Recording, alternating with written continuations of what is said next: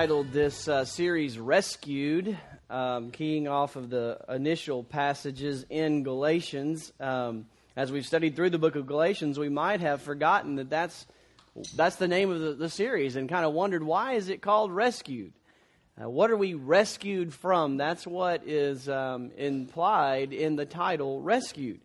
And we see in Galatians, uh, the beginning of Galatians, where he said, We've been rescued from this present evil age or this present generation. And, and so we're going to look at that today because that's where Paul goes in our text of Galatians chapter 3, verses 10 through 14.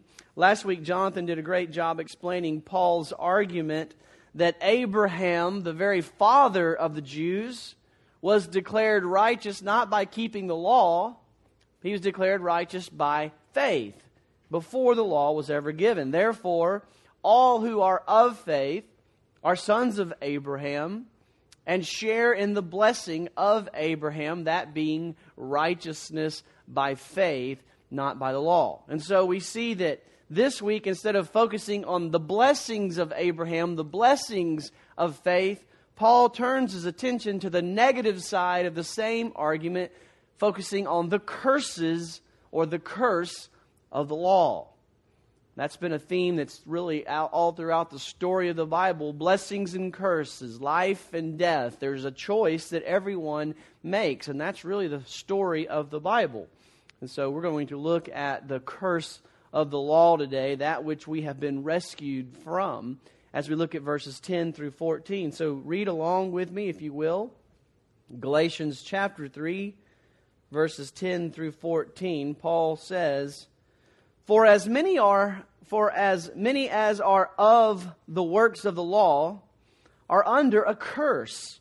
For it is written, Cursed is everyone who does not abide by all things written in the book of the law to perform them.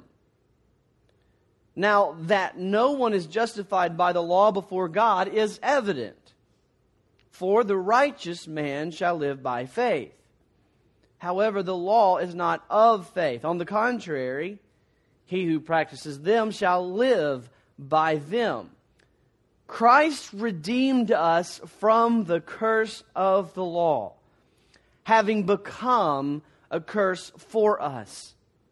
For it is written, Cursed is everyone who hangs on a tree. In order that in Christ Jesus the blessing of Abraham might come to the Gentiles so that we would receive the promise of the Spirit through faith. Lord, we come to an incredible, incredible passage that those who trust in Christ, that Christ has redeemed us from the curse of the law, that Christ became a curse to redeem us from that very curse. Lord, those words, the truth of that message, is what radically transforms our life each day as we get it. As we meditate on the fact that God took on flesh to become a curse so that I don't have to be cursed. May we grasp that reality this morning. May we realize just what we have been rescued from and how we have been rescued from it. And may it transform us by the power of your Spirit working in our hearts. It's in Christ's name we pray. Amen. Well, verse 13 is the key passage in this uh, section of Scripture, and it's really the the heart of the gospel. It says, Christ redeemed us from the curse of the law. How? Having become a curse for us. Uh, this is the heart of the gospel. This is the concept of redemption, the concept of rescue. And so, Paul's whole theme here, all throughout these passages, is redemption. And so, we're going to look at three aspects of redemption in these verses. We're going to look, first of all, at the need for redemption. And it's going to be painful. It's not fun to meditate and think deeply on just how desperately we need redemption. But then we're going to look at the means of redemption, how we have been redeemed, and then finally, we'll briefly just look at the blessings of redemption. So let's begin first by looking at the need for redemption. Notice in verse 10, he says, For as many are as of the works of the law are under a curse, for it is written, Cursed is how many? Everyone who does not abide by how much? All things written in the book of the law to perform them. In verse 11, now that no one is justified by the law before God is evident. And his reason? For the righteous man shall live by faith. However, the law is not of faith. On the contrary, he who practices them shall live by them, i.e., not by faith. So, in these verses, Paul once again appeals to a higher authority than experience. Remember, as this progression of thought has been unfolding, he said, first of all, you guys who's bewitched you, remember the experience that you had at conversion when God radically saved you and filled you with his spirit. Do you remember that? Well, do you remember what happened there? Were you was the law involved at all? No, the law had nothing to do with it. It was all when you had faith. And then he goes from experience to a higher authority last week to the authority of the Old Testament testimony about Abraham. And he takes us back to Genesis 12 and he says, Remember the story of your father, the Jew of all Jews, the father of the Jews. Remember what happened there? Abraham was credited righteousness not by the law. The law hadn't even come to existence. He says, but it was by faith. God, Abraham took God at his word regarding the coming seed, the Messiah. It was by faith it was credited to him as righteousness. And now in just these few short verses, he gives four more Old Testament quotes. And I love it because it's all the story of the Bible explaining the New Testament. And that's how the Bible works. New Testament does not mean the old is outdated and we're done with that, so now all we need is the new. No, the new is the new covenant that the Old Testament was pointing towards. And so all of the Bible is one story. And so we see Paul going back to the Old Testament and his first quote is found in verse 10. He quotes from Deuteronomy 27, 26, 26, and he says, For it is written, Cursed is everyone who does not abide by all things written in the book of the law to perform them. Moses in Deuteronomy 27, 26, what, what Paul just dumps us into the context of what's going on there is Moses is preparing God's people to enter into the promised land. And as he prepares them to enter in the promised land, he says, Get those stones that you've been using for the altar. And he says, Plaster over them and write everything in this law down and place it at the entrance to the promised land and let it be a reminder, a monument to the importance of your obedience to the law.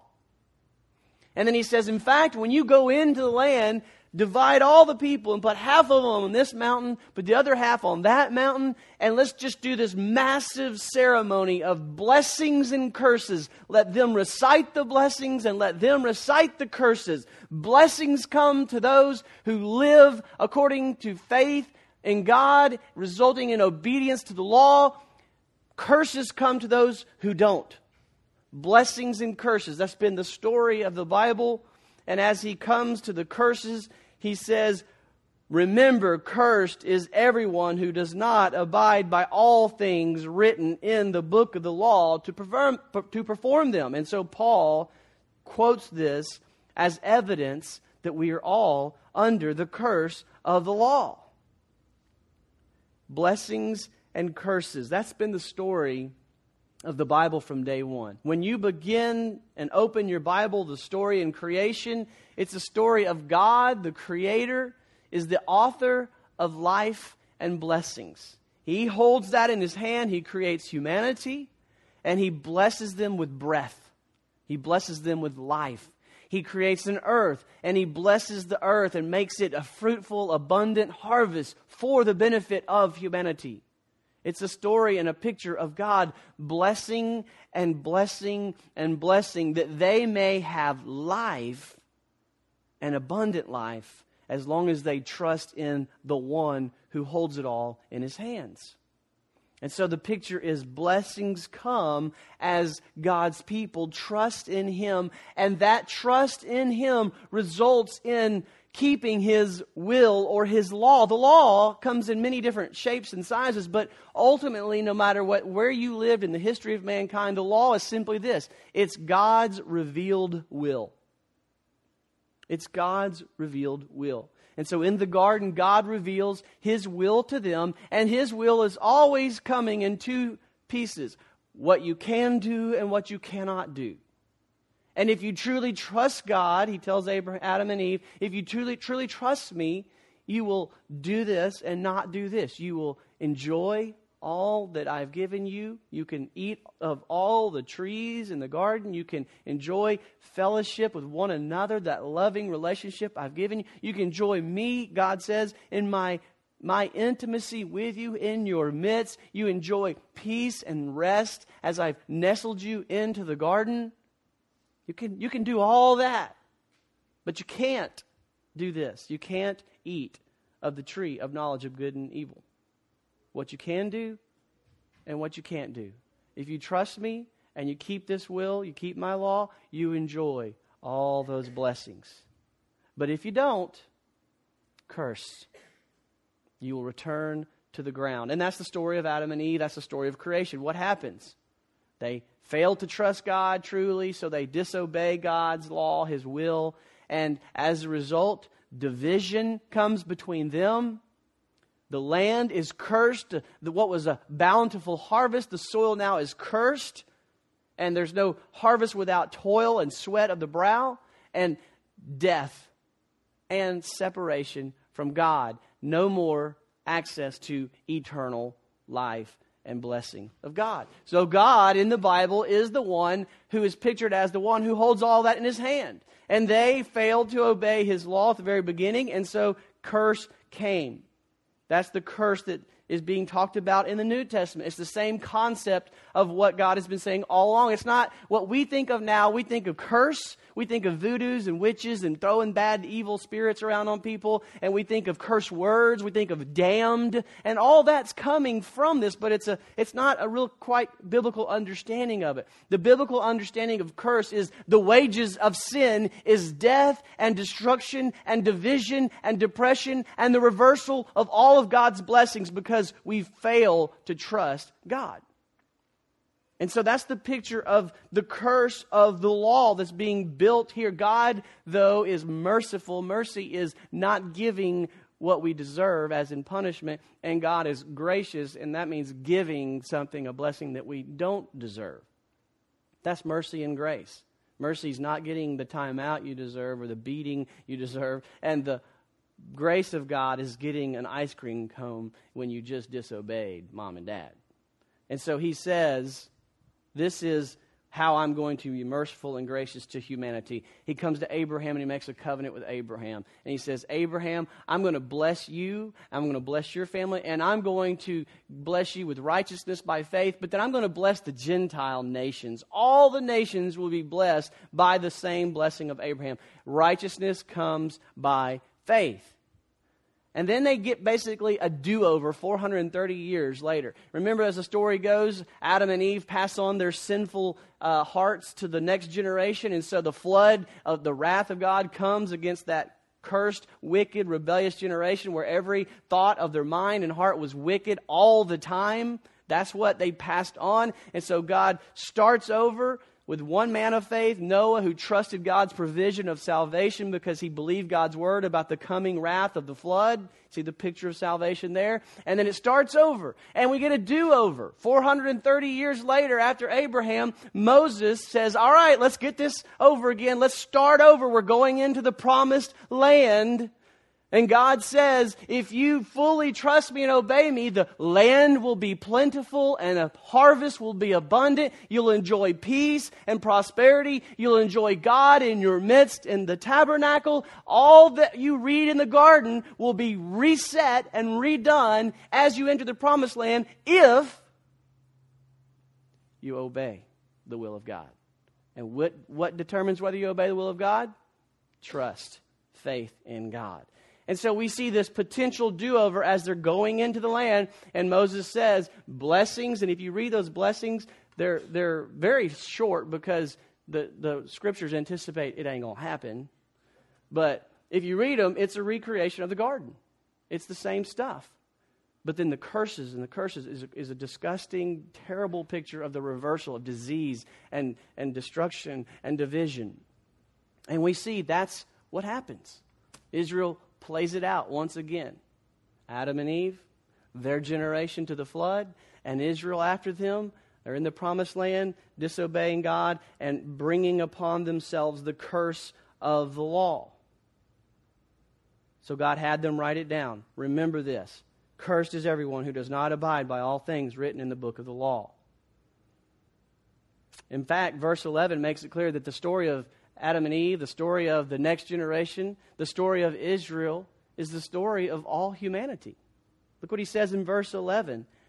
Now that no one is justified by the law before God is evident. No one. No one's ever done it that's ever lived on the face of the planet except for Jesus. No one ever has done that. Then he quotes Habakkuk 2 4, a prophet who's sitting. It's just an awesome scene of Israel has just brought the curse of the law on their heads. The land is exactly as was described in the curses. It's, it's terrible. Destruction, devastation, disease, and death is how Israel would be described. And Babylon is crushing down on them as the wrath of God. And the prophet is sitting there and he says, What you just read no one is justified by keeping the law, for the righteous shall live by faith. That's the point. The prophet's looking at the history of Israel, and as we have the privilege of looking at the Old Testament, and we should come to the same conclusion. No one is justified by the law before God. It is evident. The righteous man shall live by faith. That's our only hope. Verse 12, Paul boils down the heart of the matter regarding the curse of the law. He says, The law is not of faith. On the contrary, he who practices them shall live by them. The heart of the matter is this. That's a challenging verse to understand, but here's what he's basically saying every person lives in one of two ways. Either you live by faith in God and receive righteousness as a declaration a gift of God's mercy and grace, or you live by works of the law trying to earn your righteousness from God. Paul's point is clear no one, no one earns the righteousness by keeping the law. All you get when you try to earn your righteousness by keeping the law, all you get is the curse of the law. That's his point. And that's where we all stand today. We are all under the curse of the law if we are not trusting in Christ as our righteousness. Adam and Eve, they died because they were under the curse of the law. Their next generation was wiped out completely by the flood because they were under the curse of the law. Every single person in the nation of Israel failed to keep the law as a means of earning righteousness. Therefore, they were under the curse of the law, as is visually displayed by Babylon coming in and destroying them completely and taking them out of their promised land. All have sinned and fallen short of the glory of God, Paul says and the wages of sin is death. And death doesn't just mean simply, oh, we're all going to die. Death means the reversal of all the blessings of God. Our land and our bodies are cursed with disease. Our minds and our hearts are cursed with anxieties, insecurities, disappointments, discouragement, disillusionment, despair, and depression. Our relationships are cursed with division and anger and hatred and fighting instead of love and community. We are all cursed with the inescapable reality of the approaching of death. We are all under a curse, and we are all in need of redemption. Redemption is a word used in the, the Bible as a marketplace where you go and redeem, you purchase, you pay a price, and the object ownership transfers to you. He says, We have been redeemed by Christ.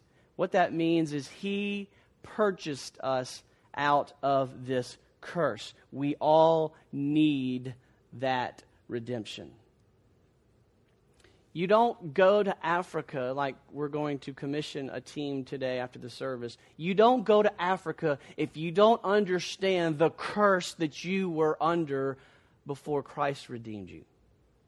You don't sing the songs that we sing with joy in your heart if you don't grasp the fact that you have been rescued from this present evil age, from death, despair, disillusionment, division, divisiveness, all the wickedness that you've brought on yourself. If you think you're a pretty good person and Jesus just makes you all that you want to be, you are not trusting the gospel in the scriptures.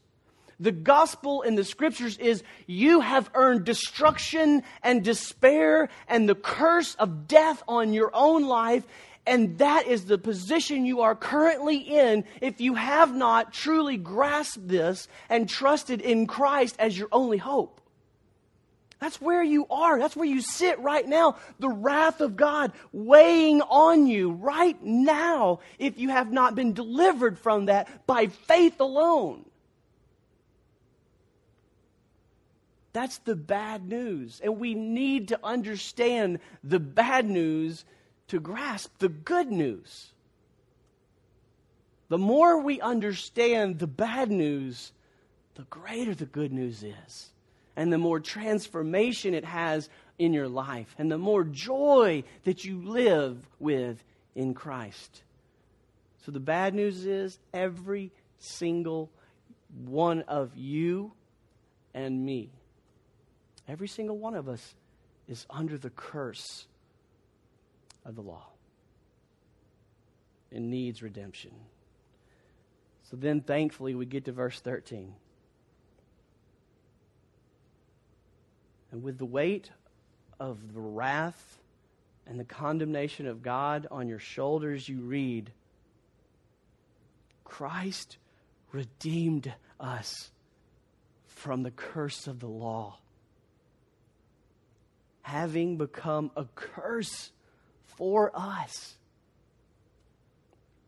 For it is written, Cursed is everyone who hangs on a tree. Wow. That's good news. We are all under the terrible curse, but Christ redeemed us. Those of us who have faith He's redeemed us from the curse of the law. Christ purchased his children from the slave market with the purchase price of his blood.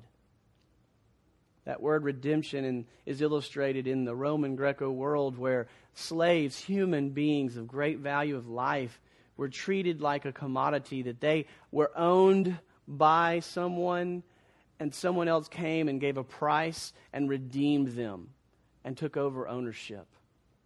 That's what Christ did for us. He purchased our whole life, our being. He redeemed us from evil and slavery to the wicked one, and He purchased us and gave us ownership. He became our Father. To make his point, Paul once again pulls us back to the Old Testament. And if you don't understand the Old Testament, you're limiting your understanding of these awesome, powerful theological terms. He quotes Deuteronomy 21 23, he says, Cursed is everyone who hangs on a tree. That doesn't just mean, well, that's a bad way to die. Cursed is everyone who hangs on a tree. That comes out of the Old Testament, Deuteronomy 21, where God gave his will to the community of Israel. And he said, Listen, if you have a rebellious person in your community and you have witnesses and you have testimony and you have to deal with it, here's how you deal with it they are damned to death, they are cursed. That's not just inflammatory language. Yeah, we use them as cuss words now, but this is biblical concepts. They were damned, condemned to be executed by death because that was the curse of sin and disobedience to God's will. It did two things. Number well, and then after they were damned and condemned, they were then strung up on a tree. So everyone could see. This is what happens when you disobey the law of God. And that did two things. The execution removed the evil presence from the community, and the public display of this curse of being condemned to death by the law kept people from saying, I don't want to do that. It prevented further spread of the sin in the community. And so it was accurately said, Cursed is everyone who hangs on a tree. That was a visual representation of the reality of the curse. The wages of sin is death, is to be damned eternally by God for your rebellious heart against God. And that's what he says as he makes his appeal about redemption. You see, what we don't like to think about is the gruesome nature of sin and the terrible offense it is to a righteous, holy God. It just doesn't seem right in our culture as politically correct. But what we don't understand is how sinful and wicked we are and how holy and righteous God is. His wrath is the only just and right response to wicked, evil rebellion. He's a just, righteous judge, and he must punish sin. If someone is a criminal and sins against your family, and he stands before a judge, and the judge just sweeps it under the rug, are you going to say, Well, that's a good idea? No, you're going to be enraged at the injustice. And so, a holy God is the judge of all the universe, and he must satisfy his justice and his righteous demands. His wrath must be executed. Someone has to be damned for your sin and for mine. That's what the gospel is saying. Someone has to die. Some blood must be given for this sin.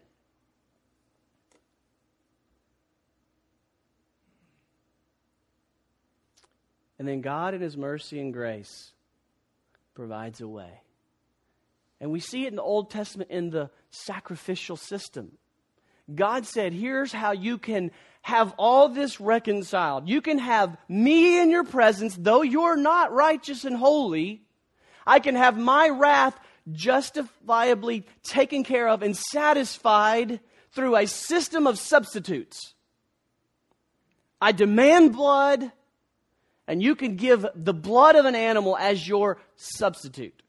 I will accept as a temporary means the repetitive sacrifice of animals. That will be your scapegoat as the priest laid hands on the goat, symbolizing the sins poured on that animal, taken out of the camp, and the other one slaughtered, so that the blood is atoning and covering for the sins of the people.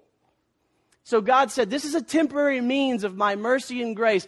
In the system, though, we see in the Old Testament there is an inequality. It's not going to be enough to satisfy us forever.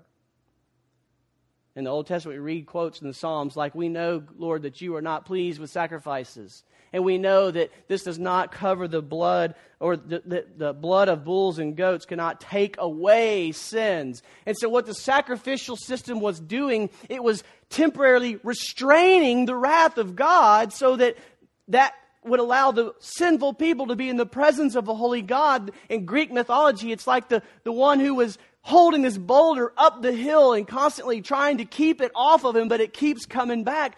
That's the sacrificial system. It's holding back the wrath of God, but the picture is something has to finally satisfy the wrath of God. Something has to not just restrain it, but absorb it.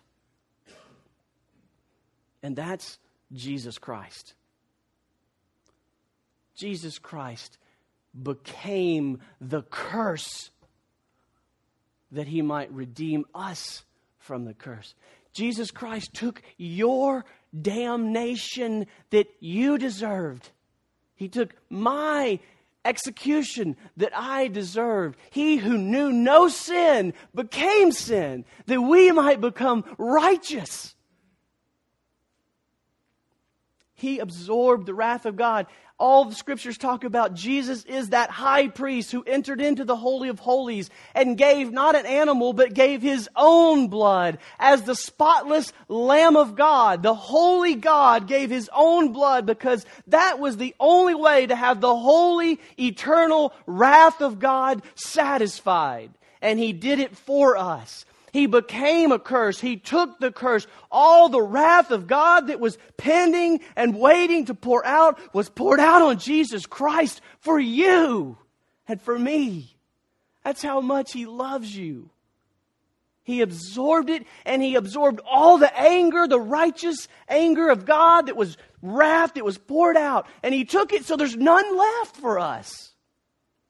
There's no more condemnation left for you. There's no anger. There's no punishment. There's no penalty. There's no more death. There's no more division and destruction. It's all been satisfied when Jesus became the cursed. For cursed is everyone who hangs on a tree. Is that not awesome?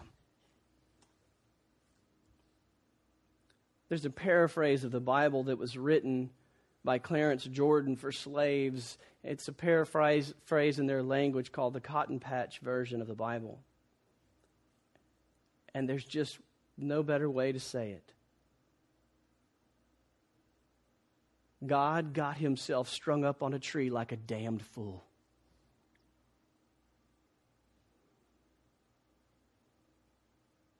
Do you get that? I'm the damned fool. And God got himself strung up on a tree like a damned fool, so I don't have to. And that's true for you too. The God of the universe got himself strung up on a tree like a damned fool for me and for you. That's the gospel. That's good news.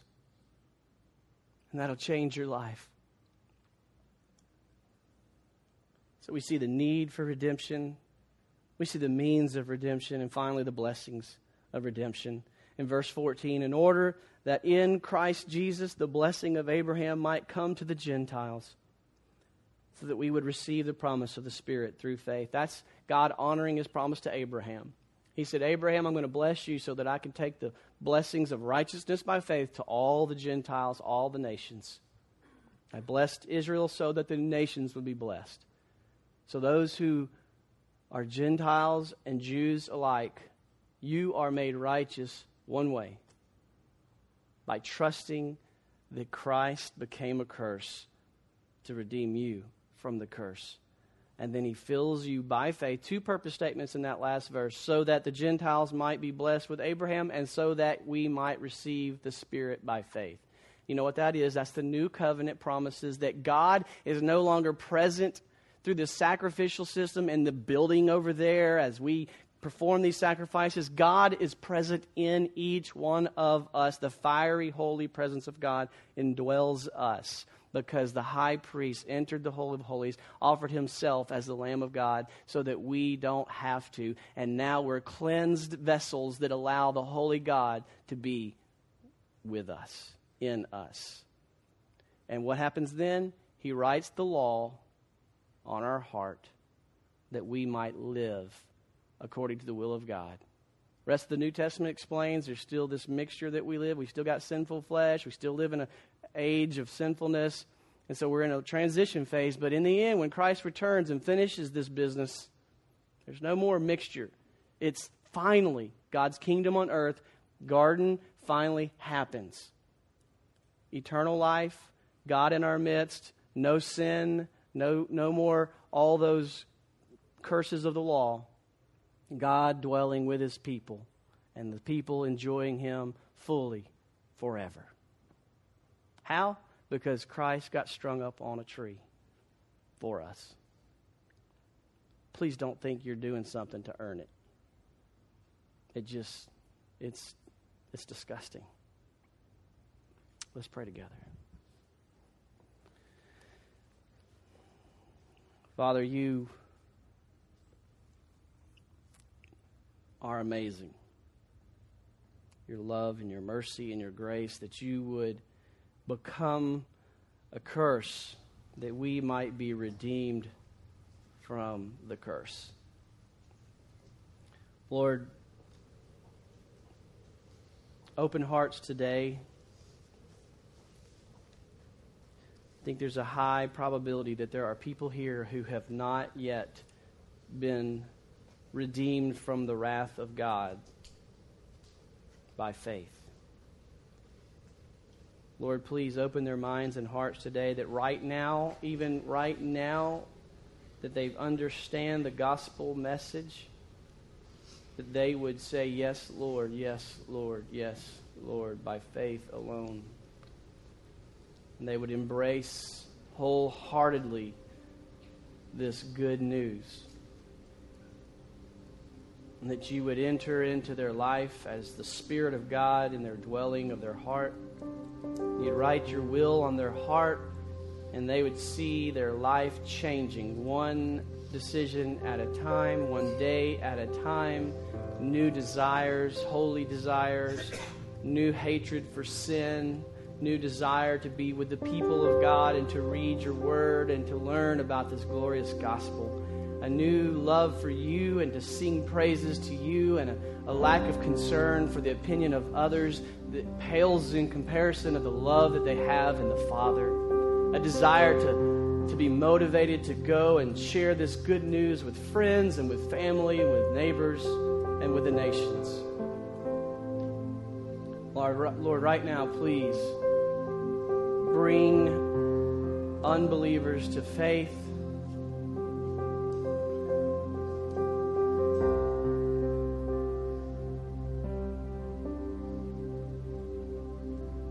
Lord, those of us who have trusted Christ but have just a barely, uh, a, a, a, just a light, simple understanding of it. May these deeper understandings that we're learning through Galatians and our study of the Scriptures, may they radically transform us and produce within us a new life, a, a deeper joy, a radical living, a greater expectation and prayer that if a God would do that for us, what more does He want to do for us, in us, and through us? Change us by the gospel of grace for your glory, that we may be a part of accomplishing your mission. If you would do all that for us, Lord, whom shall we fear? How will we not go on mission to Africa, to our neighbors, to our family, and our friends? How will we not proclaim such a beautiful gospel? For how beautiful are the feet who bring such good news. There is no other name under heaven by which man must be saved but Jesus Christ. And how will they know unless someone preaches the word? And how will they believe unless they have the word? For faith comes by hearing, hearing from the word of God.